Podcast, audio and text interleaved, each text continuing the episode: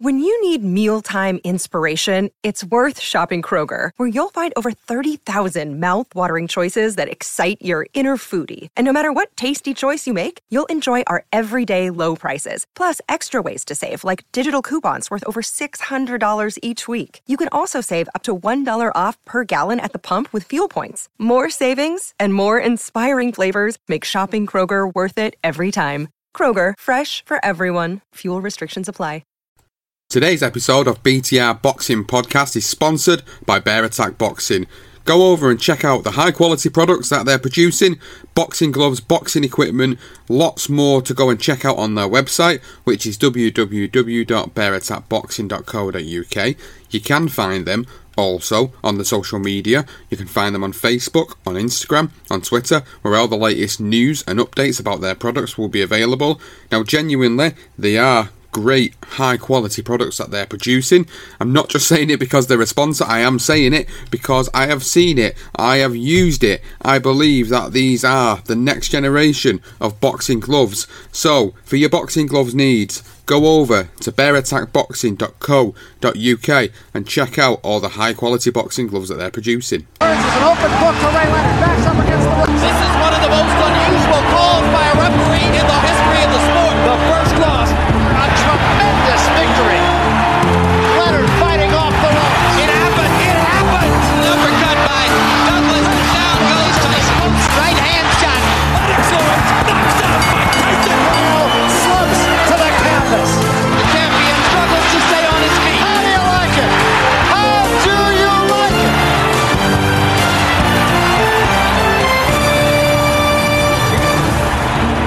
Welcome, fight fans, to another episode of B T R Boxing Podcast Legendary Nights with me, your host, Sean Bastow, and today is the tale of Naseem Hamed versus Kevin Kelly, and I'm going to be joined shortly by Johnston Brown. He's back on. He's a regular on the Legendary Nights series. Really pleased to be getting him back on, a fight that he's really looking forward to, which I'll chat to him about shortly. But before I do that, just want to let you guys know to go and find us on the social media at B T R Boxing Pod and B T R Boxing Podcast on Facebook as well, and find us on Podbean, Apple Podcasts, Stitcher, Player F M, Spreaker, Spotify, even Eat Sleep Boxing Repeat's YouTube channel. Subscribe to any of them platforms. Platforms. It's free to do. Follow us on there, share all the episodes on social media, get talking about it, get hashtagging it. We really appreciate all the support. So, today's episode then, the tale of Naseem Hamed versus Kevin Kelly. A fight which took place in December nineteen ninety-seven, so twenty-two years ago, but a fight that still lives up to the expectation even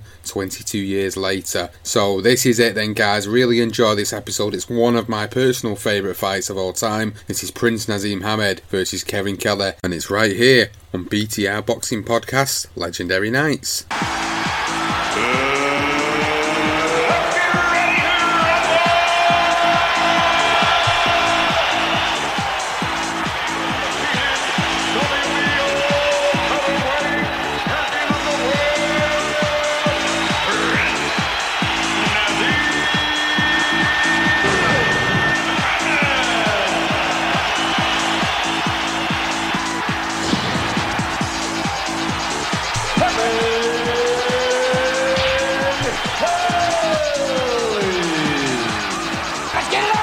So we got Johnston Brown back on the podcast, the Legendary Night series. And Johnston, it's great to get you back on. Thanks for coming on. No problem, mate. It's lovely to be back on, mate. Really appreciate you uh, inviting me back on for the second time. Well, it's great the fact that this this poll that you did that got this fight out of it was you. It was all you. You, you decided yeah. to put this poll out for us, and then you get the last minute switch of Macklin Moore and decide to put Hamed and Kelly in, and Hamed and Kelly wins, and then we get this great episode. Yeah, yeah, yeah. Really pleased. I- As I say, I, I, to be honest, I, I completely uh, I, I, it sort of slipped under the radar. I, I forgot about this fight um, when you asked me before, um, and I wanted to try and mix it up. You know, I had a couple of oldie, I had an oldie in there with obviously Cooper and uh, and Clay. So um, I thought I'd try and go through the decades, uh, and then uh, obviously, yeah, more. And uh, Matthew Macklin was obviously another cracking scrap. But yeah, I pulled it out and put this one in, and uh, pleased it won. Really pleased. I know. And, and the thing is, I think we're around about a similar age, and we obviously both have got great memories of this particular fight. And when we do our homework and we start looking into stuff going back, then you said it before we started recording today that you actually then start to realise where you were at the time you watched all these fights. Yeah, it's a really strange thing, actually. I, as I say, you, you, sort of, you look at a name um, uh, and you recall the name, you recall the fight in a way, and then when you actually go back and watch them, uh,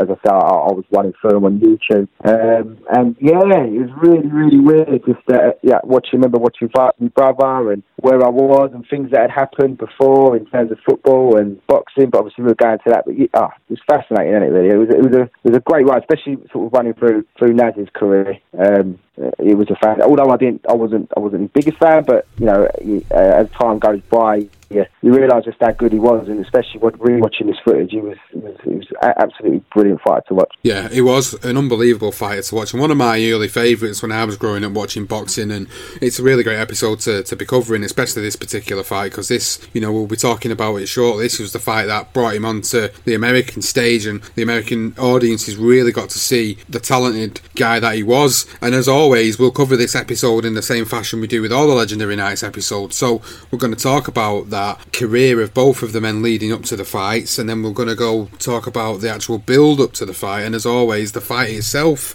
So first of all then, we've both done our homework, we've both had a sit down and looked at the careers and gone back and, you know, realised that there were some real great moments in there for both of them in the lead up to, to this particular fight. And starting with starting with Kevin Kelly then, I think I was saying this to you earlier that at the time I watched this fight and the build up to the fight, I remember Sky doing a pretty good job of making Kevin Kelly out to be this dangerous fighter, this this machine of a man that was going to come uh, and stop Naseem Hamed and dethrone Naseem Hamed's career, and and it, it made me really believe that this was really going to be a tough fight, because before this fight we'd not really seen anyone that had given Hamed any trouble. He was just so confident, cocky and brash that you're thinking no one's going to beat this guy. So Kevin Kelly then, early memories of him, what were your thoughts on him when you were first presented with him? Um, as, as exactly the same as you, Sean. Um, I, um, I I remember him coming to the sort to, to the ring um, to the apron for uh, for after the, the fight just before he fought Naz, and that was the first time I, at the time I'd actually seen Kevin Kelly. Um,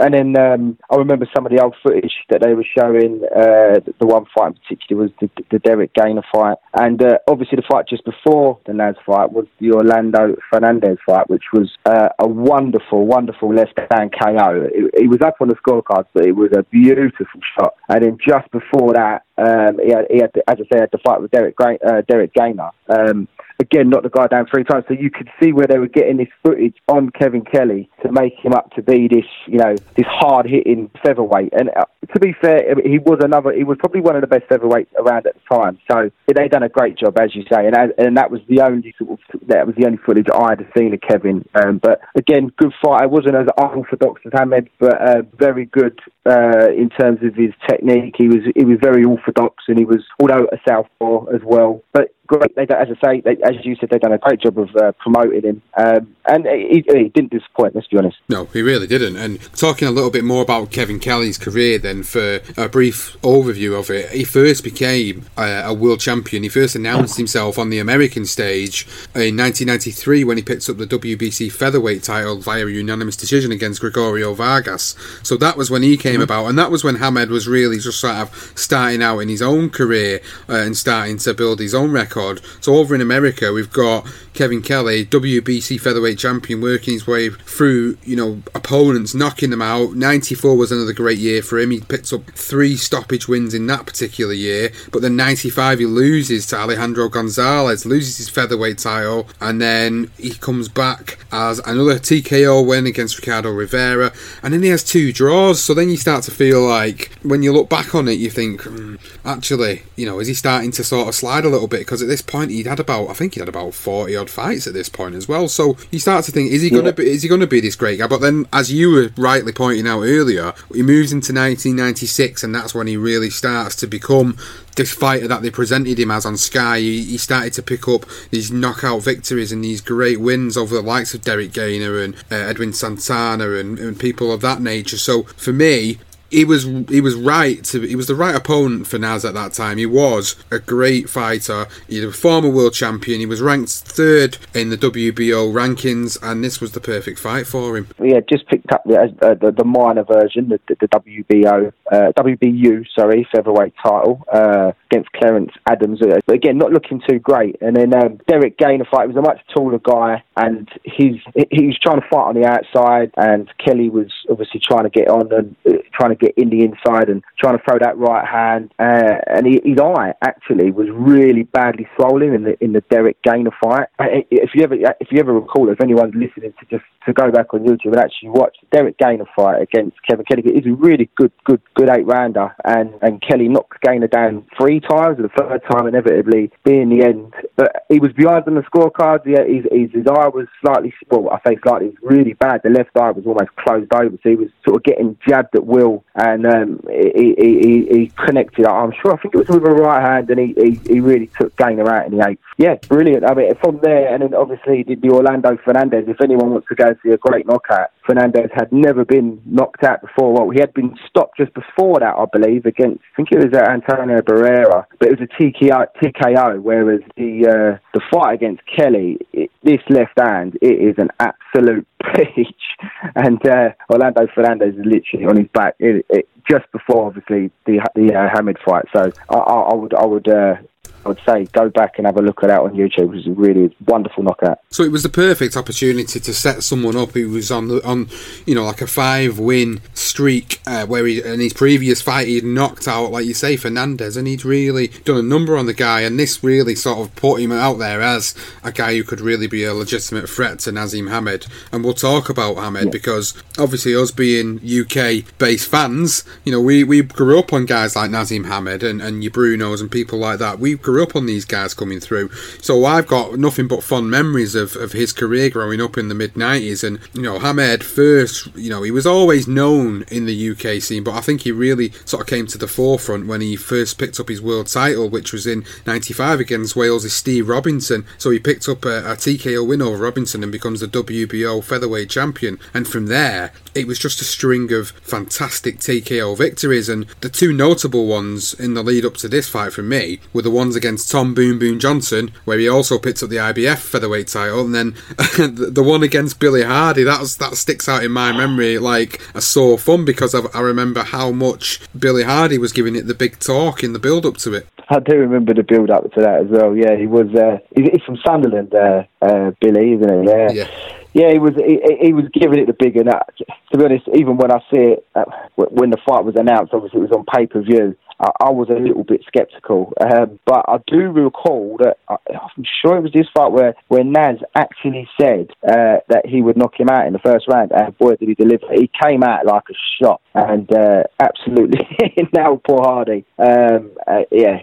It was a brutal finish, really, but he predicted the first round K O, so credit to him. But with it being on pay-per-view, I don't think the viewers were too best pleased with it. But um, yeah, yeah, what can you? That's that was Naz, wasn't it? I mean, what what featherweight? And we uh, that that was the one thing that struck with me with with, with Hamed, was I'd never in my life seen a guy under sort of one four seven with this knockout punch power at featherweight. Uh, unbelievable. It, it, although I wasn't, as I say, I wasn't the biggest fan of Hamed. I, I didn't quite like his cockiness, and I probably went into most most. of his fights eager for the other guy to sort of chill him, but um, but his reflexes and uh, it, you know it, it was it was phenomenal to watch, really, especially when I'm recalling all of this stuff now for this fight. It, it, his legs, I mean, for a featherweight, he had these massive legs, didn't he? And that was where the power come from. So uh, yeah, a fantastic finish against Hardy. Yeah, it was. It was a great. Like I say, it was a great night. It's just I just remember the build up to it more than anything for that particular fight. How how much Billy Hardy was talking about how he was going to be the first man to stop Hamed, and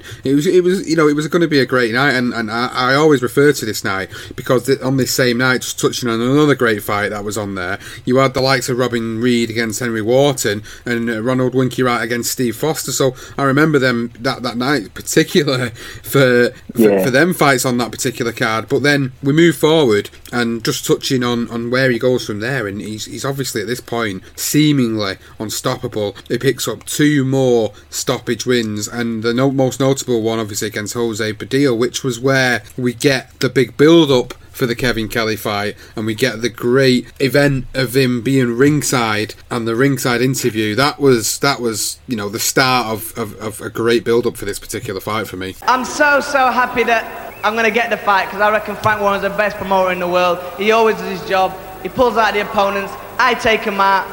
Uh, what can I say? It's my eighth defence tonight. I ain't getting beat, basically. And Kevin Kelly's here tonight, and he's seen, he's seen the skill of the Prince and the strength and the ability and the accuracy and the speed. Oh gosh, you know I'm the best in the world. Can I just say, he's right in front of me, and I can honestly tell him that I'm going to knock him spark out. I'm going to knock his spark out. What are you going to say to that, Kevin? Relax, relax, baby. You relax. You gonna get knocked out. Let me tell you. In your hometown. Naj, you had a great performance. At New nice, York. You're nice and hyped. Madison excited, Square Garden. But I'm the real I deal. I can't wait to beat you up. I'm the real deal. I I'm can't looking to wait. Your face, and I'll tell you the face. Go on, go on, go on. Look I'm at going me to smoke your boots. We'll see. We'll see. Because I am the best featherweight in the world. We will see. So I'll take you out like the rest. I have one thing to say. You can give it all the people hype. Because I know the respect is there. You can give it all the hype in the world, and I can. Yo. But we know the best featherweight in the world is, and I'm gonna, I'm looking you in your eyes. This and I'm is your house. Not- Just tell us what you seriously think about this fellow as a fighter, because everybody's saying this is the best featherweight in the world. New York accent, tell him. Well, I feel like this. Calm down. I. I feel like this. You know, I came to uh, England before. I watched Niles fight one time before Tom Johnson. I said they would beat Tom Johnson because of styles make fights. I feel like this, he's a good fighter, he feels he's a good fighter. Hey, if he didn't think he was a good fighter, he could not do the job. I feel I'm the best fighter, he feels he's the best fighter. That's why I say, let's party. I'm a party crasher. I'm going to let down to crash this party. Yeah, yeah, um, Kevin Kelly had actually gone to the Tom, uh, not, was it the Tom Johnson? It was a Tom Johnson fight. He had gone to that previously. Uh, obviously, Tom Johnson was a long-time I B F champion, and, and uh, Hamed dealt with him, stunned him, staggered him for about round three, and actually got caught himself, funny enough, right at the end of one of the rounds, and he actually dipped his leg. That was the first time I'd ever seen Naz in a bit of trouble. Right? He went back to his corner, he was just literally right on the belt, so obviously nothing come of it, and he and he, he finished Tom wonderfully, uh, uh, Tom Johnson, Boom Boom Johnson.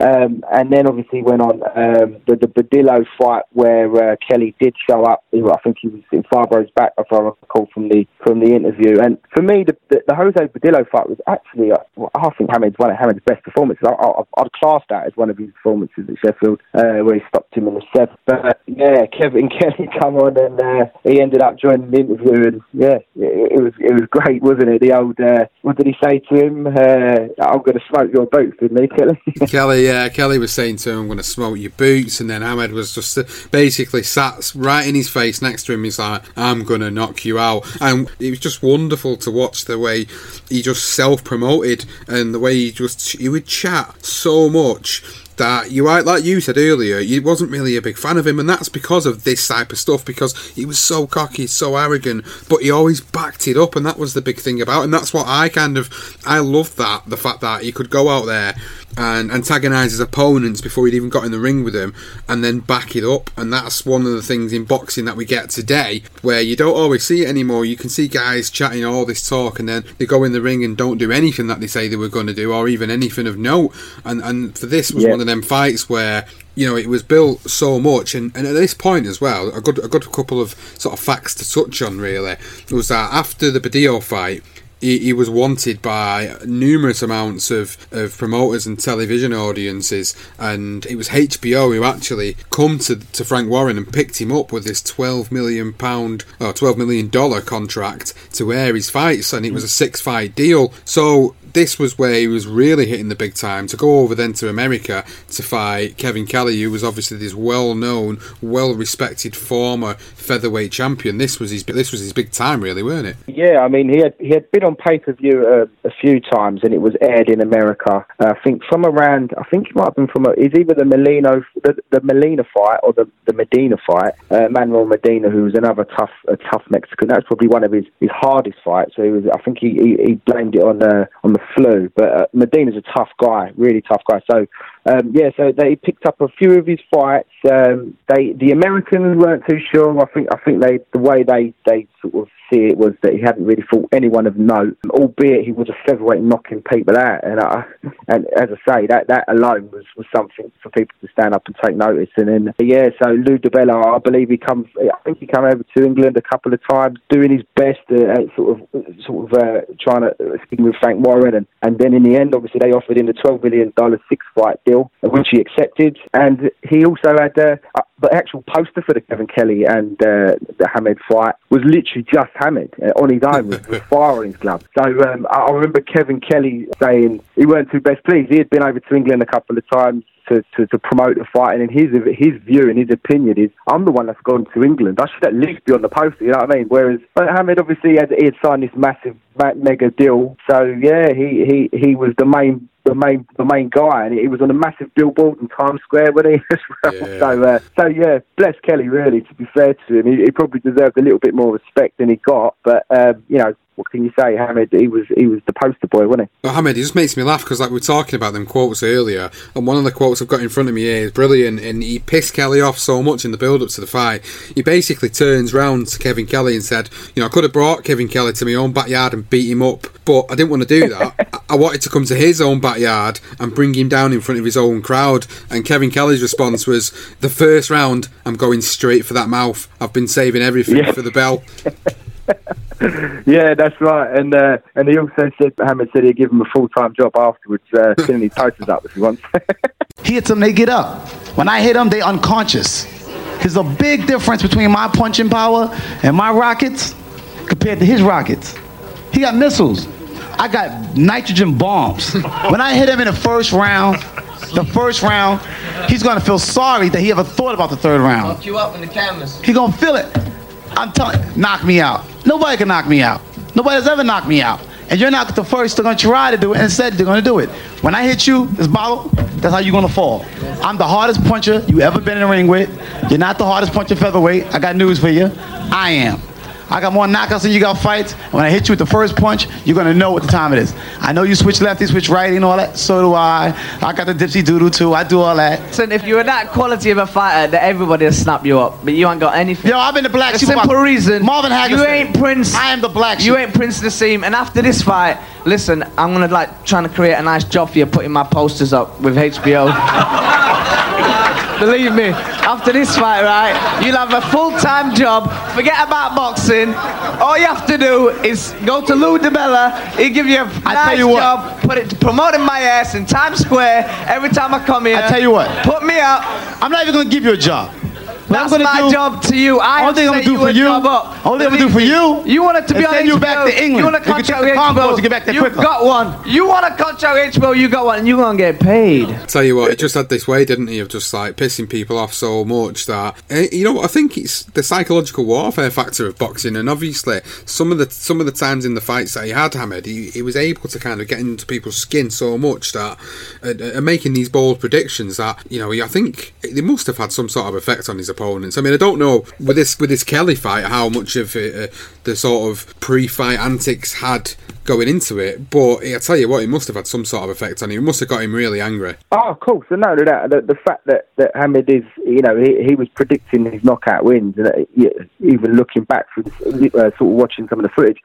And you hear the commentator say, yeah, this is the third round, this is the round where he said he's going to take him out. And then he actually took him out. So, you know, he was he was making these bold statements, um, and he was actually doing it. He was, you know, he was backing up what he was saying. Um, although, as I say, he was very, very cocky, wasn't he? Uh, but to be fair to the guy, I mean, I mean, people would, you know, especially like the the diehard Hamed fans would always probably would would, would sort of um, compare him to Ali, where Ali was the guy that would do that, the trash talking, and I'd say, I'm going to finish you off in round eight and whatever, and uh, and he. But to be fair, Hamed did it. So credit to the guy, and, it, and it, he, he was fantastic. I mean, I, as I say, I wasn't a fan. As I've watched back and I've got older, and sort of time passes, you start to realise you know, just how great he was, really, and uh, how entertaining he was. Not just in the ring, but obviously the entrances was a big thing for him, wasn't it? Yeah. Uh, so. Um, Yeah, I think most, most of his entrances actually lasted longer than his fights. Well, it's funny you talk about the entrances, because we're going to move on to that now, and this was yeah. one of the longest entrances he ever had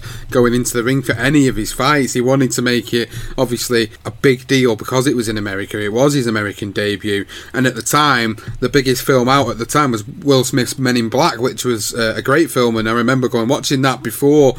you know, the, the, yeah. this fight, and he comes out dancing to, to, to Men in Black behind that little screen, and he comes in, the, the, the song changes to Shelly Ann, and he comes out in this fashion runway, like he's walking down a catwalk, catwalk and all this confetti's coming down on him like he's going down this fashion parade, and it's just, oh, it's just ridiculous, like, watching back on it, but it just brought this extra little bit of entertainment value to, to the fights, you know, not the fight itself, but going in the ring and, and, and on the way to the ring. You don't really see a lot of that anymore now. It's it's more about, you know, they have a little bit of a shadow box and then they'll come in, but this his entrances were amazing. I loved them.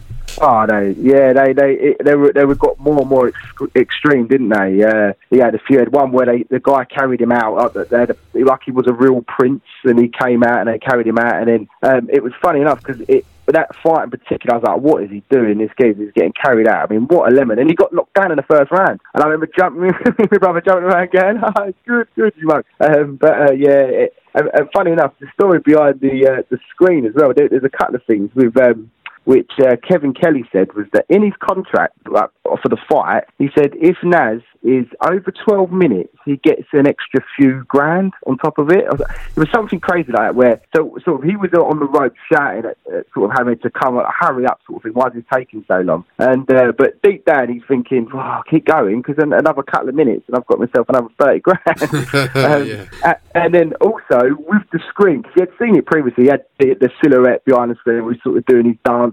Uh, but normally it would it would light up in flames. That was one thing that always, if you ever watched Naz's fights throughout, I thought about two or three of his entrances, they'd always like this this once in this one time in particular for that fight, that Kevin Kelly fight, it didn't light up. So he's sort of standing there dancing, and you sort of see him stop. And then apparently the rumour has it is that it was supposed to be lit up in flames, and it didn't.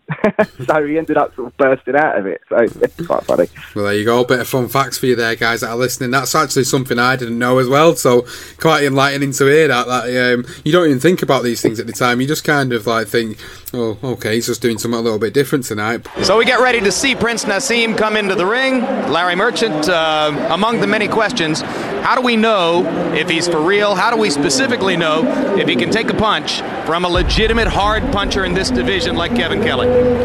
We don't know, Jim, and that's why we're here. Yeah, yeah. He comes into yeah. the ring, then gets in, gets his trademark flip over the ropes, and then obviously we get the introductions, and the fight begins. And oh man, this is like. This is up there, like, with, with some of the best fights, you know, action-wise you've ever seen, and I I can't fathom, like, how good this was going to be at the time. I thought... Watching, watching back at the time, this is going to be, you know, a, a very tentative fight. It's going to be a fight that's probably going to go the distance. And then we get the first round, and my God. Hamed is a puzzle that Kelly is unable to solve. But down goes the Prince on Kelly's first serious landed punch.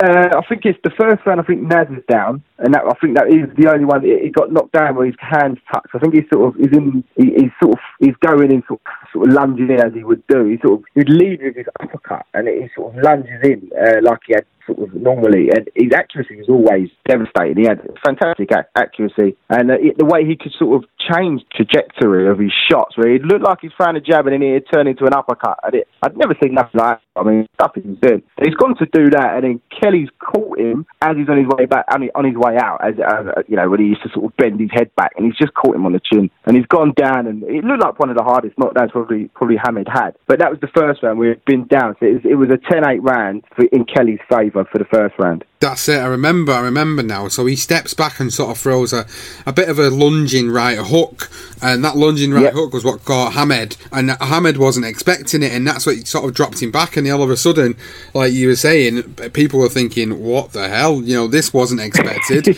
But Hamed, Hamed was always known for going in and sort of lunging. He could always get away with it against different opponents. But Kevin Kelly had obviously done his work, and he just threw that sort of lunging counter right, and, and Hamed had dropped, and yeah, that's it. I remember, I remember obviously the that, that being a big shocking moment of the fight where people are starting to think, oh shit, this, you know, this is where we could see we could see this guy dethroned. Especially with H B O, I mean, Lou DiBella sitting in the front row, he, he's probably thinking, what on earth is going on? We've just given this guy twelve million dollars, he's going to get knocked out on us. Oh no, and then the second round, it's just it's just as chaotic as the first. But it only took one to do the damage which won him the round. I think it was a wonderful feat by Naseem to get be able to get knocked down and then have your opponent running from you at the end of the round. He got up and made Kelly run. Now they will get a good powerful right jab by Kevin Kelly. Strong jab. Backs Naseem up, Naseem in the rope. First time he's been in the ring with a fighter of Kevin Kelly's class. The wonderful thing coming into tonight was you knew that anything could happen. And one of the things that could happen would be that the Prince was exposed as a fraud. His gloves touch the canvas, the count begins. The second knockdown for Kelly. So one knockdown in each round now for Kevin Kelly. Yeah, I think the last knockdown was fluke. Kelly was down. I thought that was a knockdown that Kelly should have been scored for a knockdown. Angie Esteves waved it off and ruled it a slip. So it does not count as a knockdown against Kelly. Hamed's been down twice. The knockdown, the apparent knockdown of Kelly, ruled a slip. Hard right hand inside by Kelly. The Prince has not seen this kind of power before. Well, but Hamed is supposed to be have power of his own with his quickness, and we haven't seen the evidence of that as yet. I think the mistake he made, there we Hard saw right it, hand, right there. There's the power. There's the power you were talking about. And Kelly is stunned. And Hamed nods to him. Now we're in a fight. Yeah, it really is. Yeah, yeah, now it's down again. Um, he, he, he gets caught again. It's it's, it's funny because he doesn't really get caught as, as hard this time. But from uh, sort of recapping some of the other fights, I think, think the one guy was Manuel Medina. When he was the first one to sort of counter that, he, he was only chin up, Naz. When so it, it, as I, as you say, he thought it sort of throw that looping shot, which was always accurate. It was a it was, it was a great punch, it, it, and it sort of bewildered all of his po- all of his opponents. And Medina sort of just countered it, but he was never able to catch him enough. And obviously with Johnson, he. Not Johnson, talking about Kelly, has he's caught him again um, as he's sort of he, he sort of flexes his back, um, trying to avoid the shot. And, uh, and this, as again, you know, with, with Kelly, he's got a bit more power in his hands, and so he's obviously recapped, look, looked at that, that fight in particular, and I can't remember a few others. I think Tom Tom Johnson sort of done a similar thing, and yeah, he was down again. It was this time it was just a touch, though. I think, you know, if I remember rightly, it, it was a touch from Naz. It didn't wasn't that bad. He was saying, "I'm all right, I'm all right, I'm all right," and obviously he went on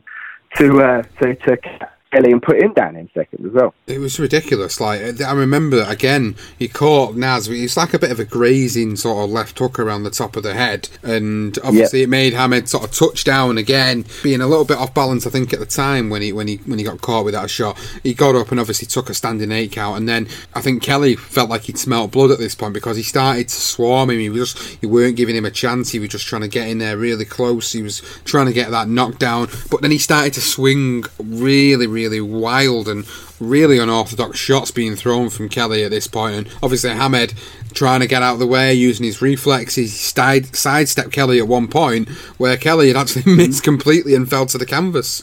Yeah, and he, he, he knew he caught him as well, Kelly, because he, he sort of went down on his back and he looked up and you can actually see the footage. He, he's got a little smile on his face and he gives him a nod as if to say, yeah, yeah, you've caught me, you've caught me, okay, yeah, let's go then, this is on sort of thing. Yeah, it's brilliant. So we get to the third round then, and they both start off a little bit more tentatively in the third, and it's it's just one of them, it's just one of them fights where you think, it's going to explode at any time. So we'd had knockdowns that had happened in the first two rounds, and then all of a sudden the third round starts to quieten down a little bit. They're both very cautious, both being very tentative, uh, and then when it kicks off again, we get to the fourth, and it's the fourth round, which is obviously the final round of the fight, uh, and it's a, another it's another great round, isn't it? It's just uh, it's just it's, again it's just hooks thrown left, right, and centre, and both of them just going at it to try and finish each other off. Naseem lands a couple power punches. Kevin Kelly lands a hard left hand.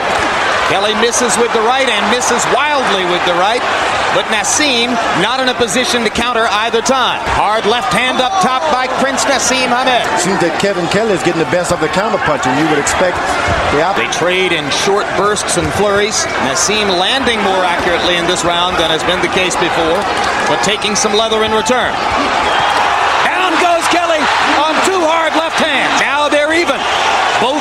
down twice in the fight. Ooh, a good blistering right hand by Hamed. Kelly a little slow to respond here. You got to be careful mixing it up with Kelly because he can fight. And that's going to be ruled a knockdown as Naseem's glove grazed the canvas. So there's the count for that. Third knockdown of Hamed by Kelly, and the Naseem advocates in the crowd boo that. Hard left hand by Kelly, and a right hand shot. Keeping right hand by the Prince. Ooh. And a hard left, and Kelly's down for the third time. Whoa! Six. He's got a half a minute, and he He's is gone. Definitely hurt. He's and the for real. Fight is over. He's for real. The Prince is for real. Punching power, George. It's it's almost like De La Hoya. They, you don't know where they get the power from. What we just saw was the Hagler Hearns of featherweight fighting. Yeah, and I believe uh, was it Larry Merchant that called it the uh, Hagler Hearns of the featherweights. And I think you can't be any more accurate than that statement. That was exactly what it was like, and uh, yeah, again in the fourth, it was a, it was a, it was a silly, a silly shot really. I, it was sort of like Hamed threw the right hand again, and he's left his chin out, which he, which he, you know, he does, and obviously Kelly's caught him again. He's done his own work on the guy. He's done really well, to be fair. Every time we, because he always had that chin up, he always made sure he catch, he caught him on the counter, um, and he touched, um, and oh, you know, again, it, it was, it was a silly one, uh, and it was, it, he's touched the canvas, but he was fine. Uh, But then just before sort of Kelly does go down for the second time, um, there is a, there is another incident where, where Hamed sort of catches him, and uh, it, it, it, I think the referee calls it a slip. And it was it was interesting. As I watched, I watched it a few times, and it does look like it catches him. So to be fair, the referee probably missed one there, and I, I, I think that could have also been counted as another knockdown. Yeah, no, I definitely agree. It was it, again, it was just an, it was just one of them rounds where, like, when Merchant said it was a Hagler Hearns of the featherweight division, he, that particular round, round four, was definitely right, because you had obviously Kelly putting Hamed on his backside, making him touch the canvas, and then obviously Hamed came back and responded and started throwing these these sort of counter shots in. I think it was a, a counter left that he got, and he, he, yeah. he made Kelly come down, because Kelly, like I said earlier, Kelly was swinging wildly at this point, so he was leaving himself really open, but Hamed was also standardly leaving his chin open, so when he they were both catching each other with great counter shots. I think eventually it got to that point where he'd obviously dropped uh, and Naseem Hamed had dropped Kevin Kelly, got the standing eight count. Kelly started to look like he was going to come back into the fight. Uh, he started to drive Hamed back, but then Hamed again with a counter. The counter left it was that sent Kelly down for the third time, and then big left. Wasn't it? Yeah, it was a huge left. I mean, you, if you go back and watch yeah. the fight, for people that are obviously listening to this episode, you'll see when he catches him that left, he's just he's just all over there. And, and as much as Kelly was a warrior and he tried to get back up, he was just he struggled at this point. He couldn't get up. He tried to get back to his feet. Referee managed to get to the count of ten, and Hamed gets the knockout victory at two minutes and twenty-seven of the fourth round. Yeah, it was very close actually. I, at one point, because obviously he had been, he had knocked Kelly down, and he had touched down himself in between the two knockdowns, and you could see Hamed's face. He's like, just get. He wanted the referee to get away. Stop the count. I'm all right. I'm fine. I've touched down, but I, I, he could sort of sense the blood, and um, you know, he went for the kill. And again, you know, it just comes from that. I used to think, how on earth does this guy get power on his shots? And it was. If you ever, if anyone sort of watches, who's going to go back and recap on sort of what Hamed. Look at his legs, you, and you look at the other guy's legs. Every shot come from there, uh, and it, it, it would, it would sort of, as he would lunge, as I say, it would, it would looked like it might be a loop in right, or it might it switch as well. He'd be orthodox, and it is switch. Although he was a southpaw, he could fight comfortably either side, and it just it baffled every opponent, and they, they they could never really work out where the shots are coming from. And with his hands so low, it was so difficult to read. And and it, and it, that that one particular that left shot that put Kelly down was was was a wonderful shot. It was two lefts for the first, and then the second time it was a big left, and yeah, like that. Like that, great finish. Yeah, it was. It was a fantastic finish to the fight. And I tell you what, at that point, you knew you'd seen one of the best fights of the modern era after seeing that fight. Yeah. And a fight that really, when you look back on it, people were sitting there uh, and, and, and obviously criticising Hamed for what was one of... people, arguably, people are saying that this was one of his worst performances as a fighter. Yeah. Yeah, a lot of people. I, I don't really see that. I think that, that he hasn't done anything different. Um, I, I, I will give the credit to Kevin Kelly. Um, looking back on other fights, as I say, the Manuel Medina, you just go back and watch the Medina fight. Daniel Alicia, when he gets knocked down for the first time ever in his career in the first round, they were all the same shots. They were all where he would always leave that chin open. Um, the one thing about Hamed as well is when someone would sort of connect, because he was so bendy, he's almost like a gymnast, wasn't he? He sort of bent away. It, although someone throws a shot, it was never a clean shot on the chin, although his chin was always there to be hit. But he was quick. Um, so for me, I wouldn't say it's his worst performance. I just think Kelly, he's done his homework, and, and, and credit to his team. Um, and, and and he probably deserves more credit than, than what people, you know, people will look at it and think, yeah, Hamed, he got he got knocked down three times. But in actual fact, you know, I wouldn't say it's his worst performance. It was a, it was just the barnstorm of a fight. It really was. Yeah, it was. It was very much back and forth. And it was one, if not one of the greatest fights of uh, his career, to be honest with you. Because when you think of Naseem Hamed, there's two things people think about with Naseem Hamed and his career, and it probably leads us nicely into sort of the aftermath of this fight and how it how it affected both men's careers and what it meant for both men's careers. With Hamed, two things you think about him. You think about the barnstormer of a fight with Kevin Kelly, but then people always mm-hmm. will always go back and think about when he got to that big, huge stage when he fought one of the greatest of the modern era in Marco Antonio Barrera. They always think of him losing that fight and the fact that Barrera, you know, beat him quite handily in, in that particular fight. So the two two ways you're always going to look at it is him losing to Barrera, but him also beating Kevin Kelly on his U S debut in emphatic fashion. But after this Kevin Kelly fight, he come back to Manchester, he beat an, another great fighter in Wilfredo Vasquez and stops Wilfredo yeah, Vasquez yep and then goes and beats Wayne McCullough, and he had his famous Thriller entrance. That was another great moment I remember of Hamed's career.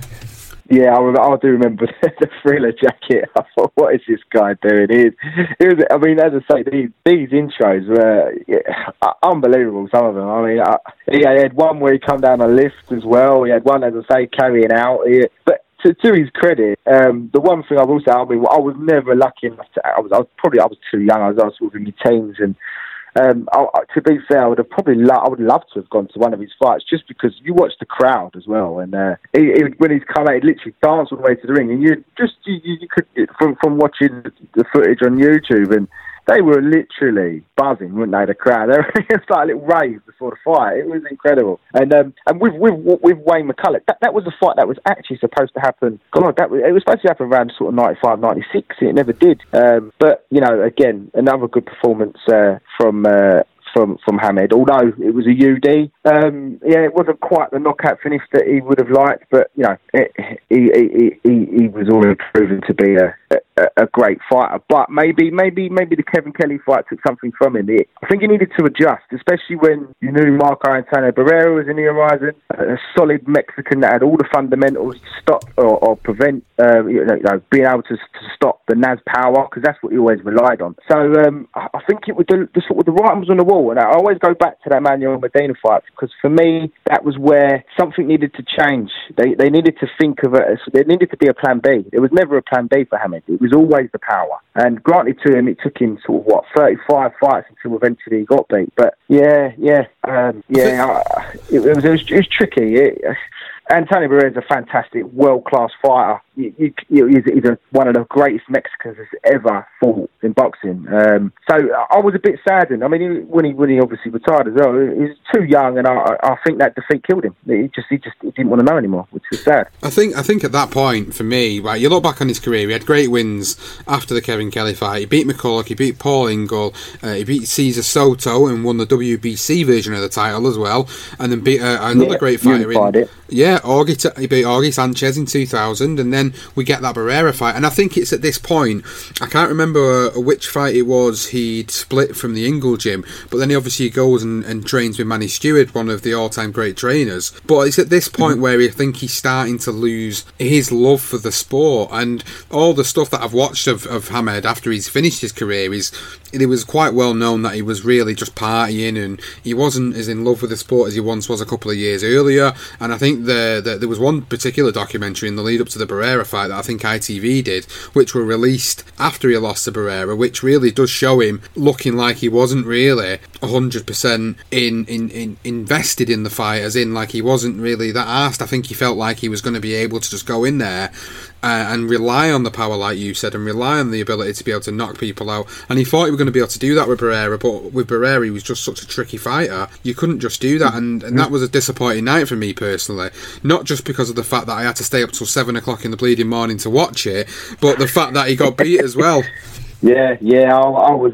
I, I, I, I, it's difficult because I was always. I was a fan of Naz in a way, but I was never. I always could see it was always there for me. Uh, people would always discuss it and say that eventually someone with all the fundamentals and that, that that can you know that can take a shot, and someone that can that that's got all the boxing ability that can close him down and make it difficult for him. Uh, um, he was always going to lose eventually. Uh, and the Kevin Kelly, I think that did that again. That was probably another fight where looking at it, someone should have taken him to the side and said, look, you know, we need to think about something else here. Your power's not going to last forever. You know, there's going to be a time when you're not going to be able to blast someone out. But Hamed being Hamed, I think he was very, he was, he was a cocky guy. He was, he was, he was confident, you know. So maybe it was difficult for, uh, uh, uh, God, what's his, I forgot, what's his coach's name? God, I've just lost his name now. What's his name? His coach's name? Uh, Manny, uh, Manny, not not, not Manuel, but the oh, other one. But, uh, um, it was Brendan Ingle, weren't Irish it? fella. Brendan, Brendan Ingle. Sorry, yeah, I lost his name. Yeah, so I, I wouldn't be surprised if Brendan would have been the sort of guy. He sort of put up with it, didn't he? With the brothers as well. The brothers were involved. And I think maybe Brendan, um, he'd been with him since he was seven years old. He had spotted him from seven. And I think he, he spotted a change himself, Brendan. It was always a bit of a saver, weren't he, Brendan Ingle? He, he, he liked taking kids off the street and, and changing their lives around. So he had done that with Hamed. He had made him a lot of money. Um, and I think he...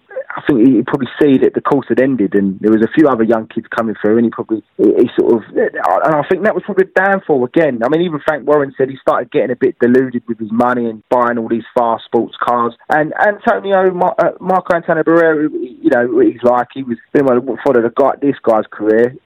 It was just, he was a f- fantastic fighter. And um, and I could just see he was going to lose. I, I, I don't know, I had this, I had this feeling that I didn't stay up to watch it like you did, Sean, to be fair. Um, I, I, if I remember rightly, I'd gone out. It was sort of yeah, and, uh, and I, I, I, yeah, I didn't fancy. I, I just fancied Barrera to win it, um, and he did. I, I think I recapped on it probably a week later, to be honest. But yeah, yeah, a bit of a, a bit of a sad one though for for, for Hamed, where he, he was at was he twenty-eight when he when he tired. So yeah, as you say, he'd lost something, and it's a shame because I still think he could have done something in the division. You know, with Érik Morales still around, well, around at the time as well, so it could have been really interesting between them three. I know, I know, and I wish that he wish he would have stuck around. And it's funny because it's it's it's quite weird in the fact that when you think about Hamed's career ending so so soon, go on to Kevin Kelly's career, and he carried on until two thousand nine, and he actually fought yeah. he fought again for a world title, well, an interim world title against Érik Morales in two thousand.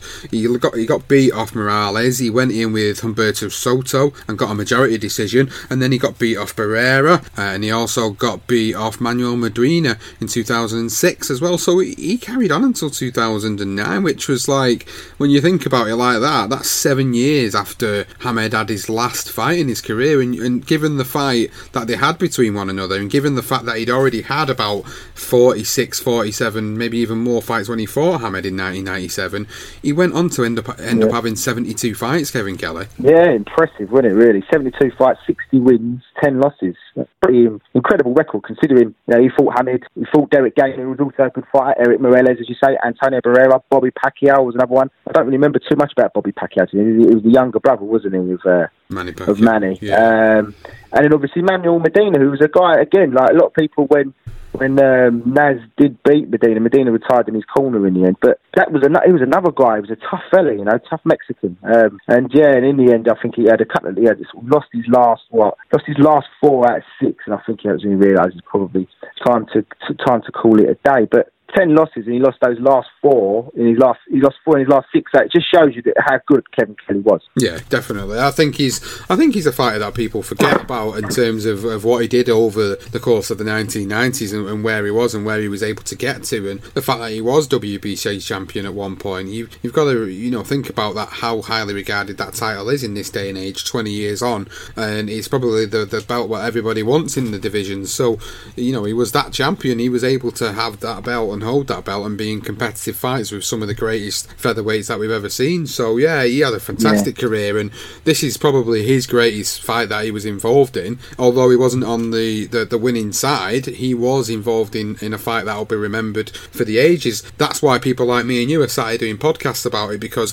this is a fight that people remember for its an absolute war of attrition in the ring at the time, and I've got nothing but fantastic memories of this fight. And it's one that no matter how, how bored you get one night, it's a fight that you can sit on YouTube and watch, and you can watch it and you can just, you know, be in awe of, of these two guys just going at it for four rounds and giving us one of the best fights we've ever seen. Yeah, it really was a great, a great fight. Um, as I say, the knockdowns was was, was brilliant. I think I think I think Larry Merchant sums it up perfectly when he calls it the Hagler-Hearns of the featherweights. I think that's spot on, especially that fourth round. Um, and uh, yeah, I mean, we were going back to, to Kelly as well. I mean, there wasn't really a featherweight in America that had sort of, I think he had like half a million from that fight, so there wasn't really that big name uh, feather. They wouldn't really put him on the, they'd put him on the undercard. They would never, it'd be on the card of Winky Wright or, or, or, or sorry, uh, Roy Jones Junior or something like that. It was never a, a, a lead, and, and, and for, uh, you know, a featherweight at that time to be headlining was a big thing. And um, I think someone even mentioned that the last person had actually done, I think it was someone just before this particular uh, guy, but Salvador Sanchez, he was the last one, and that was in the eighties, you know, so quite similar as well, Salvador Sanchez to, to uh, Hamed, where they love the sports cars, and, and um, obviously Salvador, you know, he, he unfortunately died in a in a car crash, uh, at sort of, uh, one of his sports cars, and And sort of leading on after that with with, with Hamed, it was sort of in, was it two thousand two, two thousand three, when he had a, he had a, he had a car accident as well, yeah. didn't he? He actually put someone, he paralysed someone, I think, or he put someone in a coma. So, yeah, yeah, it's interesting. Just interesting, the similarities. A couple of interesting facts about this particular fight then, which we can touch on here, is guaranteed fight purchases for both men. Naseem Hamed, two million dollars for this fight, and Kevin Kelly was half a million dollars for this fight. So you could see the significant value in what had been placed on Hamed's head at the time. A twenty-eight year old undefeated, uh, not twenty-eight year old, he was twenty-eight fights in, undefeated, yep. uh, get, gets two million, which is obviously probably equates to about seven or eight in, in this day and age, maybe more, uh, and Hamed got half a million. It also, in terms of what it did, he got two, I think it was two and a half million viewers on H B O, and it got, a, right. it got a rating of ten point one among H B O's twenty-five million subscribers, which was actually a little bit more than what the average boxing rating was, which was eight point five, and obviously for us we had it on Sky Box Office over here, so you know it was it was a fight that everybody wanted to see. And this was before really boxing had its sort of real boom in terms of the the fight between the networks for it, because they weren't as they weren't your B T Sports around at the time. You only really had like your I T Vs picking up the boxing, and obviously Sky picking up the boxing for certain fights. So you know this was a this was a huge deal for for us as U K fans. Oh, massively, yeah, yeah. As you say, two point five billion. Half, I mean.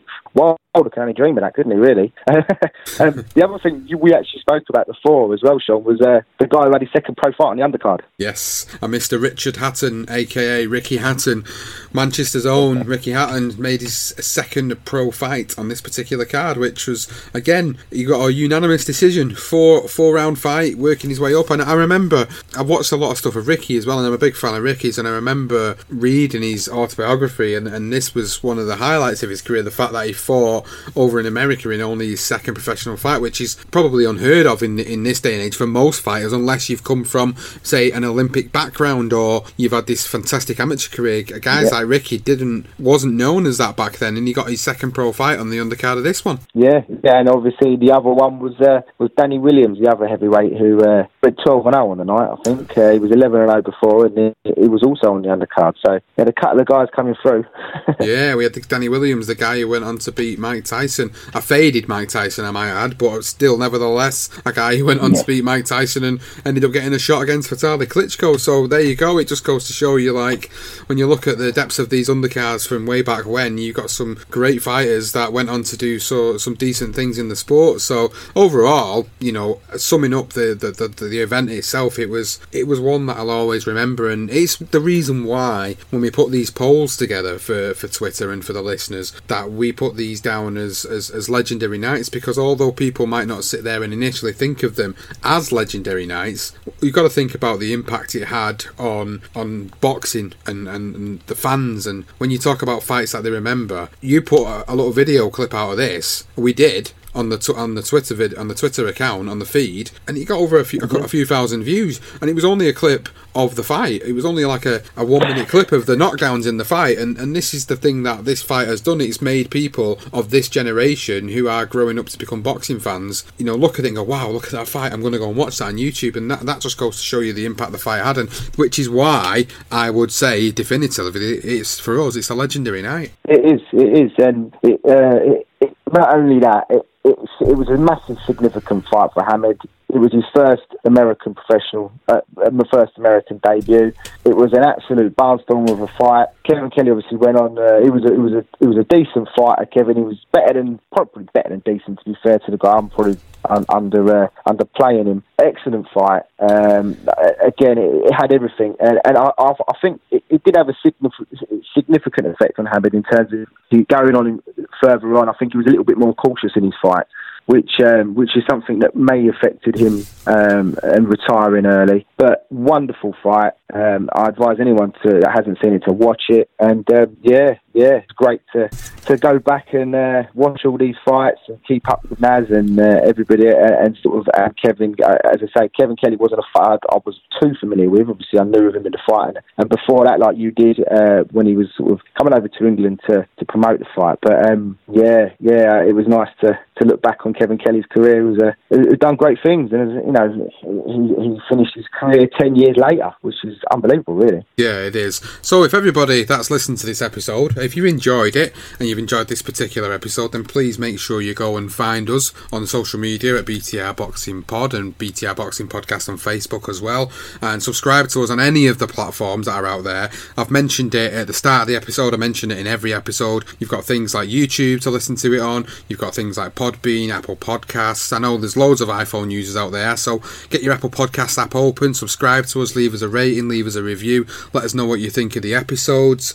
uh, Johnston, where can we find you on social media if the guys want to follow you and some of the boxing work that you do? I think it's, it's, it's John O S C twenty-three uh, on, on Twitter. Um, I also I do some writing for Billy C Boxing, uh, Talking Boxing with Billy C. Um, their shows are live on Sundays. Uh, it was what there was one on earlier. They're actually um, uh, going to the Canelo uh, Jacobs fight. Uh, they're going to be doing some interviews around Thursday. It's an all day for them, so I think they're going to be live on YouTube. So check it out.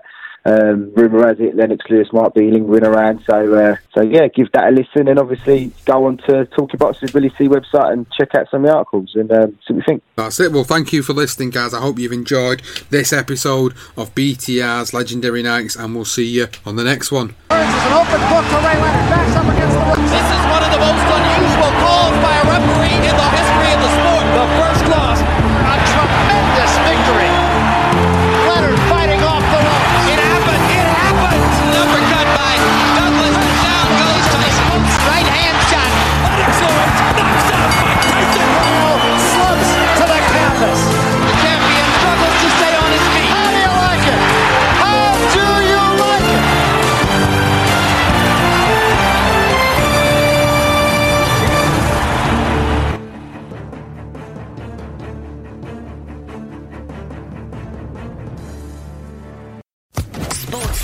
Podcast Network.